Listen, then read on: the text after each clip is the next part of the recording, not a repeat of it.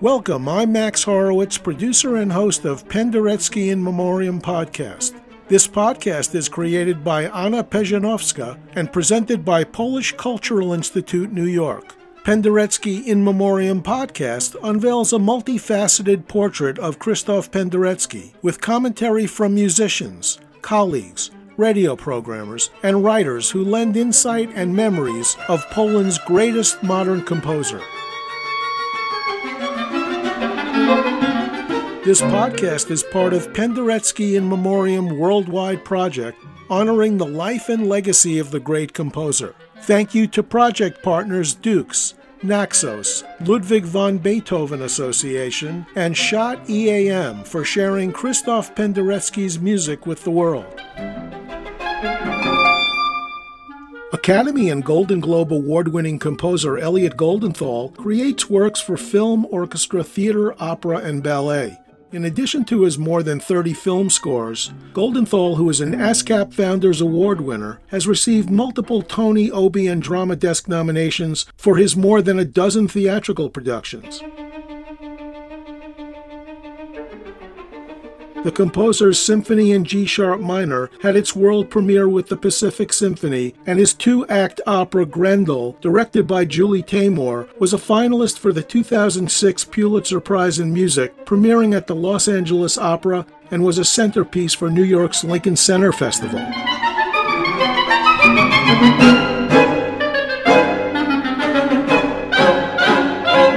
As a major figure of the 20th century's Polish avant garde, Krzysztof Penderecki's use of aleatoric notation and controlled improvisation was a huge influence on Elliot Goldenthal as a student, young composer, and throughout his career. The two finally met in 2015 when Goldenthal's trumpet concerto was presented at the Krakow Film Music Festival. Elliot Goldenthal is here with us to talk about the great maestro. Hi, Elliot. Thanks for joining us on the podcast. Thank you so much. Let's start back in Brooklyn. As the story goes, when you were a student in the 70s studying scores, you were in the Brooklyn Public Library at Grand Army Plaza, and you pulled a score off the shelf one day which had a picture of Penderecki, who you recalled looked like a magician the magician. I don't know where that quote comes from, but it was a kind of um, very intense character, jet black, and his glasses. I was at the library at my last year of high school. It must have been uh, 1969 or something, 1970. And I looked at the score. Um, could have been the Threnody, could have been his first string quartet. I looked at a picture of the maestro and uh, I just couldn't believe it. His scores and his beard kind of melded together, which is like giant swashes of jet black. Then I went to uh, the listening library some days later with the score, and I couldn't believe it. I just could not believe the sound. Of course, I wasn't living in a vacuum. I came from a place where I was well acquainted with, you know, uh, Milton Babbitt, avant garde, New York school composers, not to mention the primal scream of John Coltrane in his most uh, avant garde period.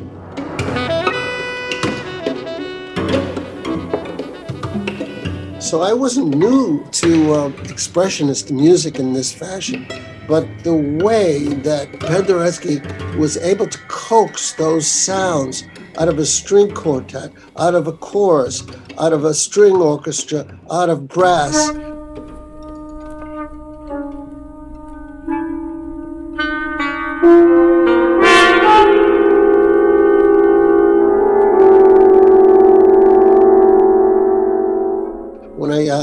looked at the uh, Pittsburgh Overture score for mainly wind instruments, I just couldn't believe the sonorities, the emotional impact. Someone hit your chest with a sledgehammer.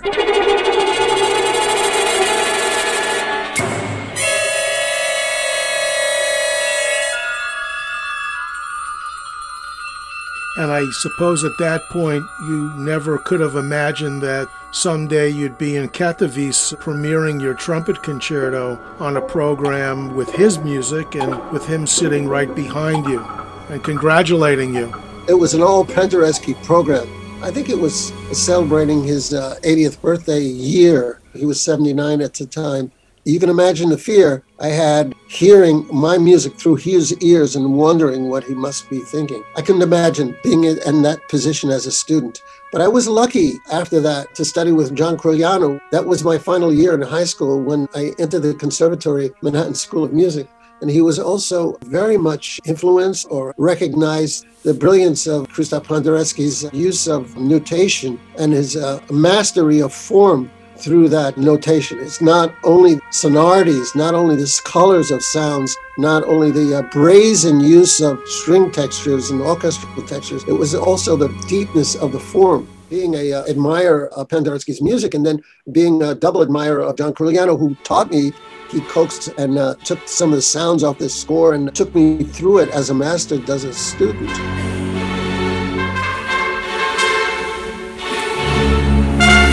In my younger days, and because of the influence of Julie Taymor's life on my life, I used to compose a lot of work for theater, a lot of work for avant garde theater, non traditional theater, and especially for puppet theater. And that's one thing Penderecki in um, Groteska Theater in Krakow, he composed like more than 40 pieces for uh, puppet theater. Little, little, we would say off of Broadway or uh, kind of a cabaret type theater. Of course, they had to hide out in secret bars and places and taverns under the ground below the surface of uh, Krakow. The same motivation is kind of freeing you up where the music is not taken that seriously. Experimentation, adventurism was very important. Also, in the early days of my uh, study at the conservatory, Columbia and Princeton Electronic Music School was amazing and had a big influence on American composers. And Penderecki with the early electronic experiments, also, according to him, was very influential over the way he treated the orchestra.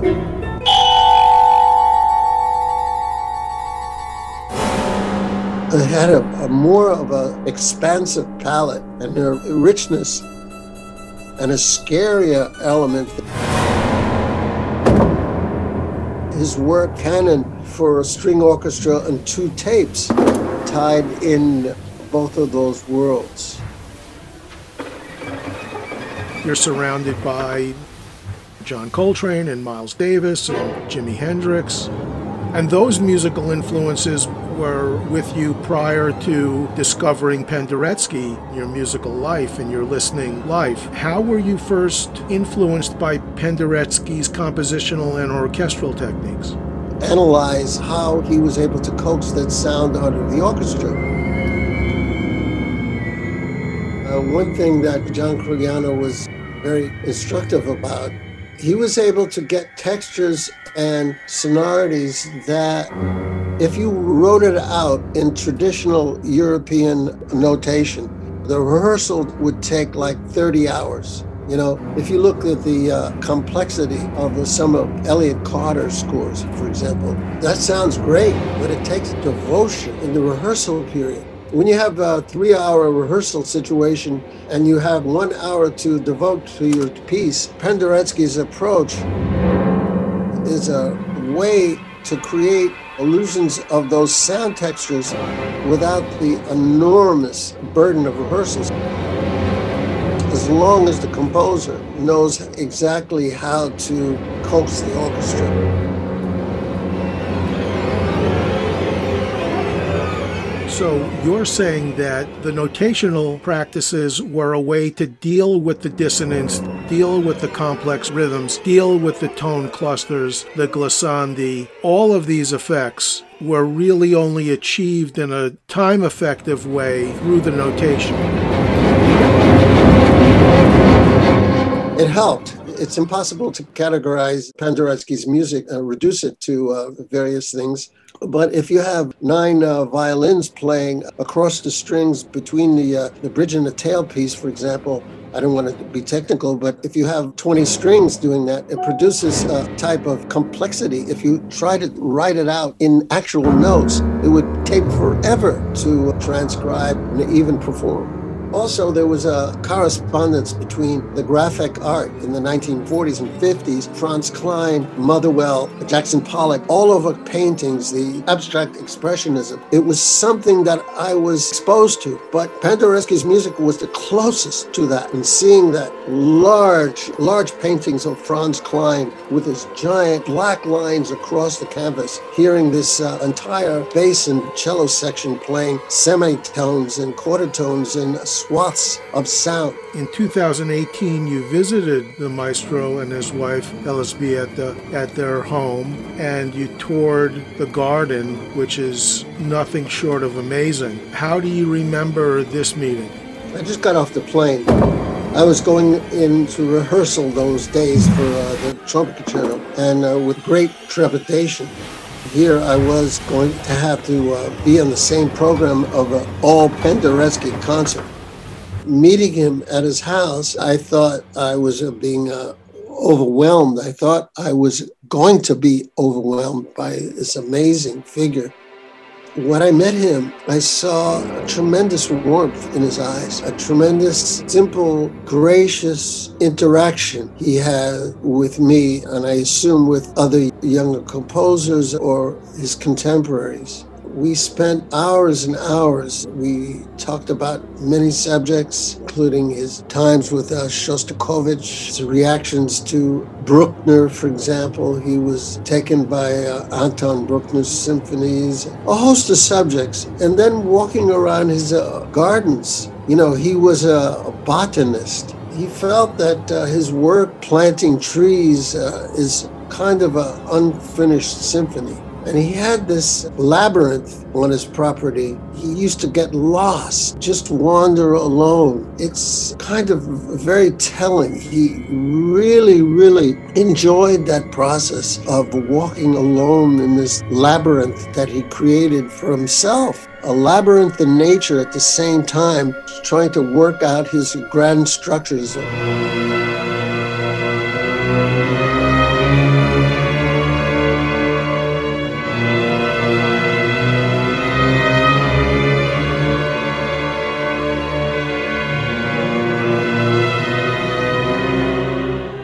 Wanted to touch on three Penderecki pieces. You've referenced a couple of them. All had great significance in your musical life. Penderecki received an award for the canon. The piece was written in 1962. Usually, in early performances, there would be a lot of controversy, but this piece did not. It really enhanced his profile. I don't believe it's a long piece, maybe eight and a half minutes or something like that. The impact was tremendous. It challenges the ear. It's not exactly tonal music. The thing that influenced me is the mixture of tape and orchestra, electronically, but not trying to sound like an orchestra, just with uh, coloration. And then the orchestra was almost trying to sound like the electronic component mixture of tape and orchestra playing simultaneously was uh, something that I was first introduced to by that canon piece. It has a riveting effect because you have the dead, unhuman recorded sound.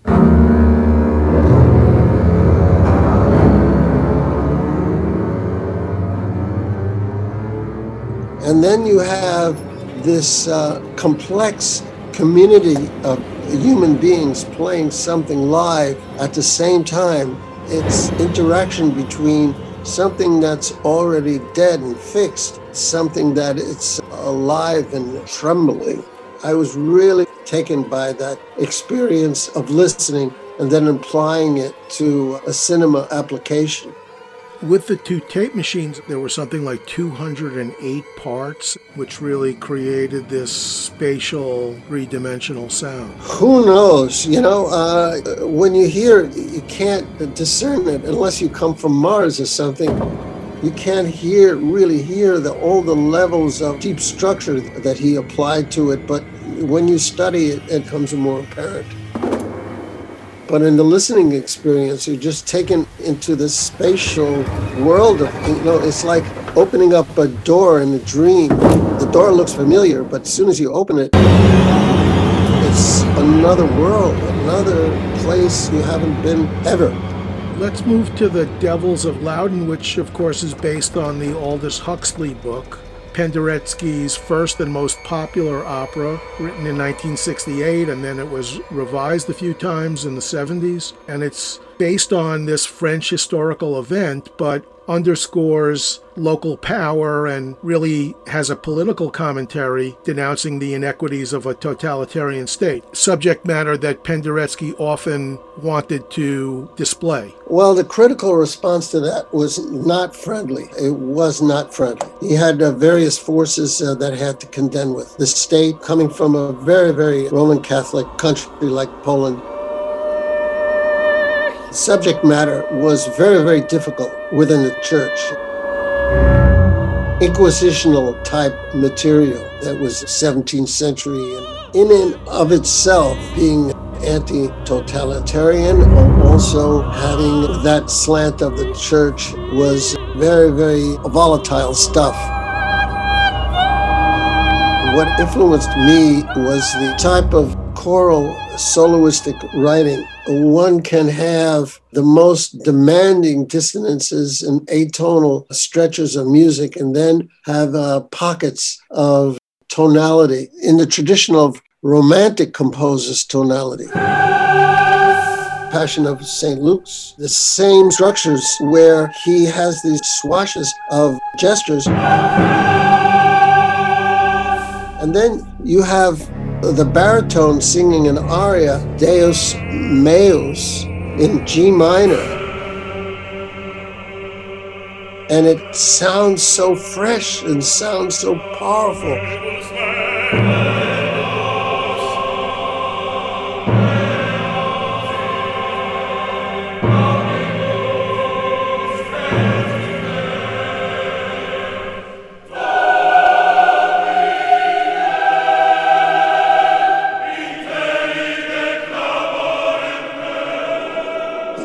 Was able to reach out, develop in his life another Penderecki that coming out of the great vocal tradition of Europe, the great tonal tradition of the Romantic composers.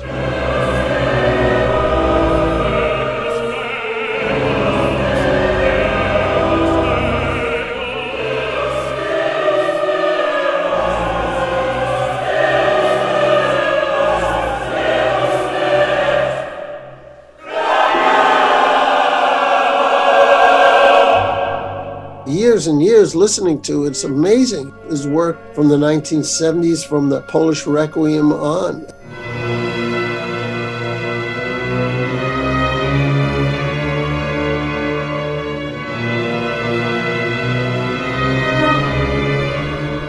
Okay, let's finish with the Pittsburgh Overture.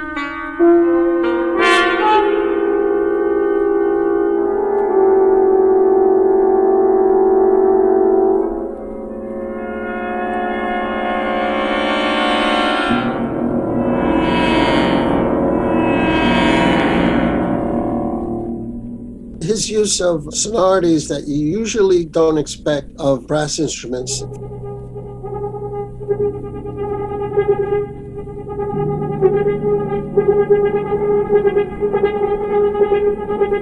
With the trombones, bass trombones, the tuba, for example.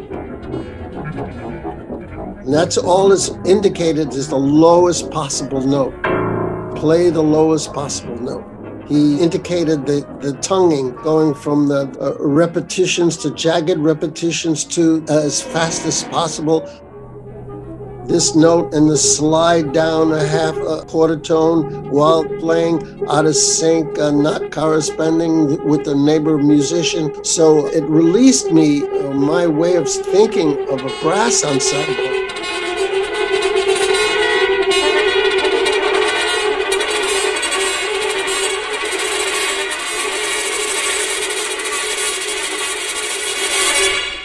From a metric kind of a vehicle to a, an ensemble that uh, also takes in sonority references that wasn't on display of previous scores. It's a commission from the American Wind Symphony written in 1967. This illustrates Penderecki's exploration into 12 tone composition. Of course, you heard those sounds. I heard those sounds in Duke Ellington in terms of lower brass. Very, very influential on me in terms of, brass writing. Right, so you have these extended techniques, a lot of percussion and instruments that are a little unusual for a wind ensemble, but a great result, very evocative piece, very dramatic pacing.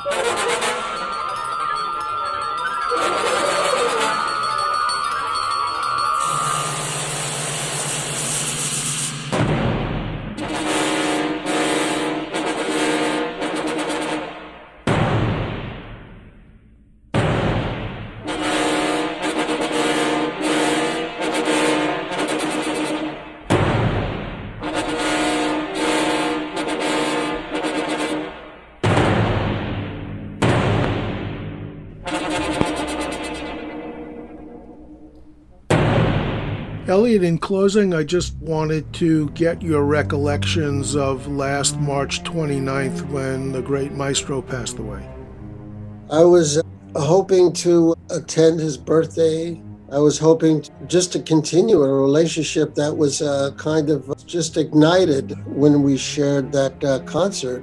My memories of Krzysztof Penderecki the professor, the great maestro, uh, the memories just expanding. You appreciate someone's uh, work when you're alive, when a person is alive, but uh, then you delve into their incredible library and uh, you can see uh, like a universe, uh, you know, um, patterns, structures, and so many works that it's worthy of study and listening and just being emotionally involved with just a tip of the iceberg in terms of being so lucky as to uh, having a person that you can speak to about stuff you can't speak to anyone else in this globe about. For example, the atmosphere, political atmosphere in the 1957 in Poland and Russia, and you can't just share with anyone. And all of a sudden, all of that possibility is done. It's over person is dead. You won't hear Penderecki's next great work. I don't know whether you're in your 30s or in your 80s. When you uh, one of the million like uh, Penderecki, one of the billion, a person's death is uh, is no words. Is no words.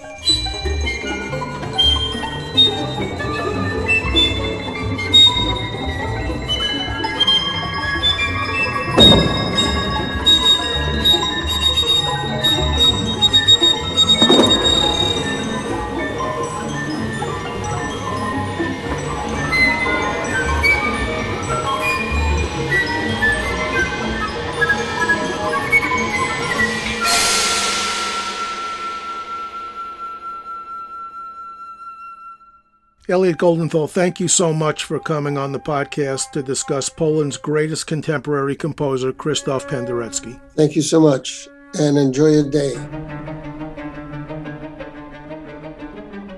This is Max Horowitz, producer and host of Penderecki in Memoriam podcast, created by Anna Pejanowska and presented by Polish Cultural Institute, New York. Thank you to project partners DUX, Naxos, Ludwig von Beethoven Association, and Schott EAM for sharing Christoph Penderecki's music with the world. We appreciate you joining us in honoring and celebrating Penderecki's life and legacy. Make sure to subscribe.